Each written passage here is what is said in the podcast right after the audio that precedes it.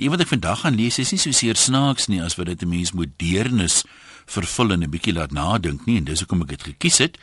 En uh, baie geluk aan ek dink is Kabouter Stert wat wat hierdie een gestuur het. Vandag se stukkie is getiteld Die ryk familie in ons gemeente. Ek sal net in 46 se paastyd nie vergeet nie. Ek was 14, Okkie 12 en Daleen 16. Ons drie het saam met mamma gebly en het geweet wat dit beteken om sonder baie dinge klaar te kom. My pa is 5 jaar tevore dood en het my ma met 7 kinders sonder enige geld agtergelaat. Teen 1946 was die oudste 4 kinders reeds uit die huis. 'n Maand voor die Paase het die dominee aangekondig dat daar op Paasfees 'n spesiale kollekte geneem sou word om 'n arm gesin te help. Hy het almal gevra om geld te spaar, werklike offer te bring en ruim by te dra. Terug by die huis het ons dadelik gesels oor wat ons kon doen. Ons het besluit om so 50 pond se aardappels te koop en vir die hele maand daarop te lewe. Op die manier kan ons 20 pond op ons kredietbegroting spaar om by te dra. Ons het ook besluit om so min as moontlik elektrisiteit te gebruik om nog meer te spaar. Ons het mense se huise en agterplase skoon gemaak en elke geleentheid om kinders op te pas aangegryp. Met elke 15 sent wat ons gekry het, het ons genoeg wol gekoop om 3 vatlappe te brei wat ons dan weer vir 'n pond verkoop het.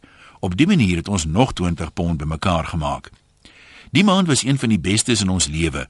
Ons het elke dag die geld getel om te sien hoeveel ons al gespaar het. Saans het ons in die donker gesit en gesels oor hoe die arm gesin die geld vir die kerk aan hulle gaan gee sal geniet. Aangesien daar ongeveer 80 mense in die kerk was, het ons uitgewerk dat die gemeente ten minste 20 keer meer kan gee as wat ons eie bydrae is. Na alles het die dominee die gemeente elke Sondag aan die spesiale bydrae herinner. Die dag voor Paasfees het ek en my sussie na die kredienierswinkel gegaan en al ons kleingeld omgeruil vir drie nuwe 20 pond note en 'n 10 pond noot. Ons het huis toe gehardloop om vir mamma en Daleen te gaan wys. Ons het nog nooit soveel geld gehad nie. Daai nag kon ons byna nie slaap nie, so opgewonde was ons. Dit het ons nie gehinder dat ons nie nuwe klere vir Paasfees kon kry nie, want ons het 70 pond vir die spesiale offergawe gehad.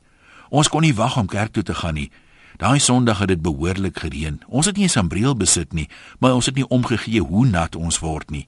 Selfs Daleen se voete het papnat geword omdat haar skoene al stukkend was. Ons het trots in die kerk gesit. Ek het gehoor dat van die ander tieners iets fluister oor die Smith dogters wat weer hulle ou rokke aan het.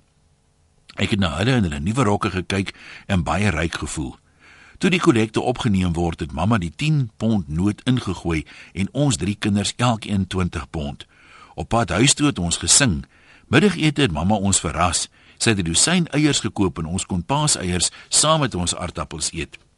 Laat daai middag het die dominee vir ons huis gestop. Mamma het die deur oopgemaak, 'n oomblik met hom gepraat en toe teruggekom met 'n koevert in haar hand. Ons het gevra wat dit was, maar sy het niks gesê nie. Sy het die koevert oopgemaak. Toe val daar 'n klomp geld uit. Drie nuwe 20 pond note, een 10 pond noot en 17 pond note. Mamma het die geld teruggesit in die koevert en iemand niemand het 'n woord gesê nie. Ons het almal net in die vloer gesit en staar. Waar ons 'n oomblik gelede nog soos miljonêers gevoel het, het ons nou arm en waardeloos gevoel. Ons het so 'n gelukkige lewe gehad dat ons almal jammer gekry het wat nie ons pa en ma gehad het nie, of 'n huis vol boeties, sissies en vriende wat gedurig kom kuier het nie. Ons het gedink dis pret om eetgerei te deel en ons het altyd gewonder wat jy vanaand gaan kry, die vurk of die lepel. Ons het twee messe gehad wat ons rondgestuur het vir wie dit ook al nodig gehad het. Ons het geweet dat ons baie dinge wat ander mense het nie het nie, maar ons het nooit eers gedink ons is arm nie. Maar daai paasfees het ons uitgevind dat ons wel arm is.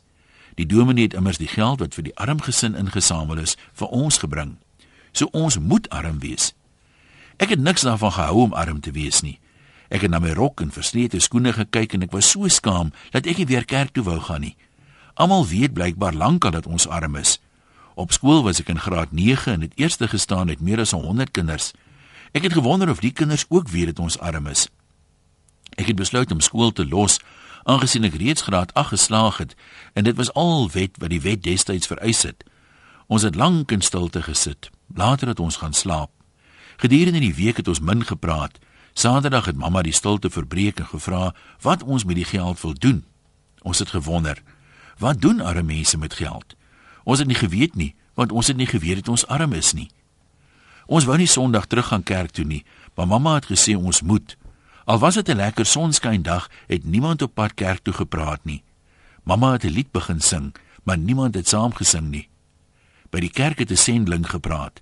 Hy het vertel hoe mense in Afrika kerke bou met songedroogde kleistene, maar het hulle geld benodig om die dakke op te sit. Hy het gesê dat 100 pond genoeg is vir een kerk se dak. Die dominee het gevra, "Kan ons nie almal 'n offer bring om die arme mense te help nie?"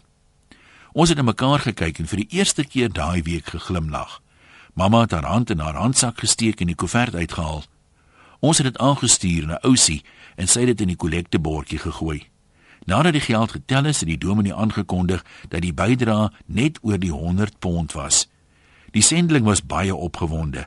Hy het nie so ruim bydrae van ons klein gemeentetjie verwag nie. Hy het gesê, "Julle moet beslis ryk mense in julle gemeente hê." Toe tref dit ons. Ons het 87 pond van die net meer as 100 pond gegee. Ons is die ryk familie in die gemeente. Het die sendeling nie self so gesê nie? Van daai dag af was ons nooit weer arm nie. Nou is dit nie 'n mooi storie nie, hè? Wat sê jy?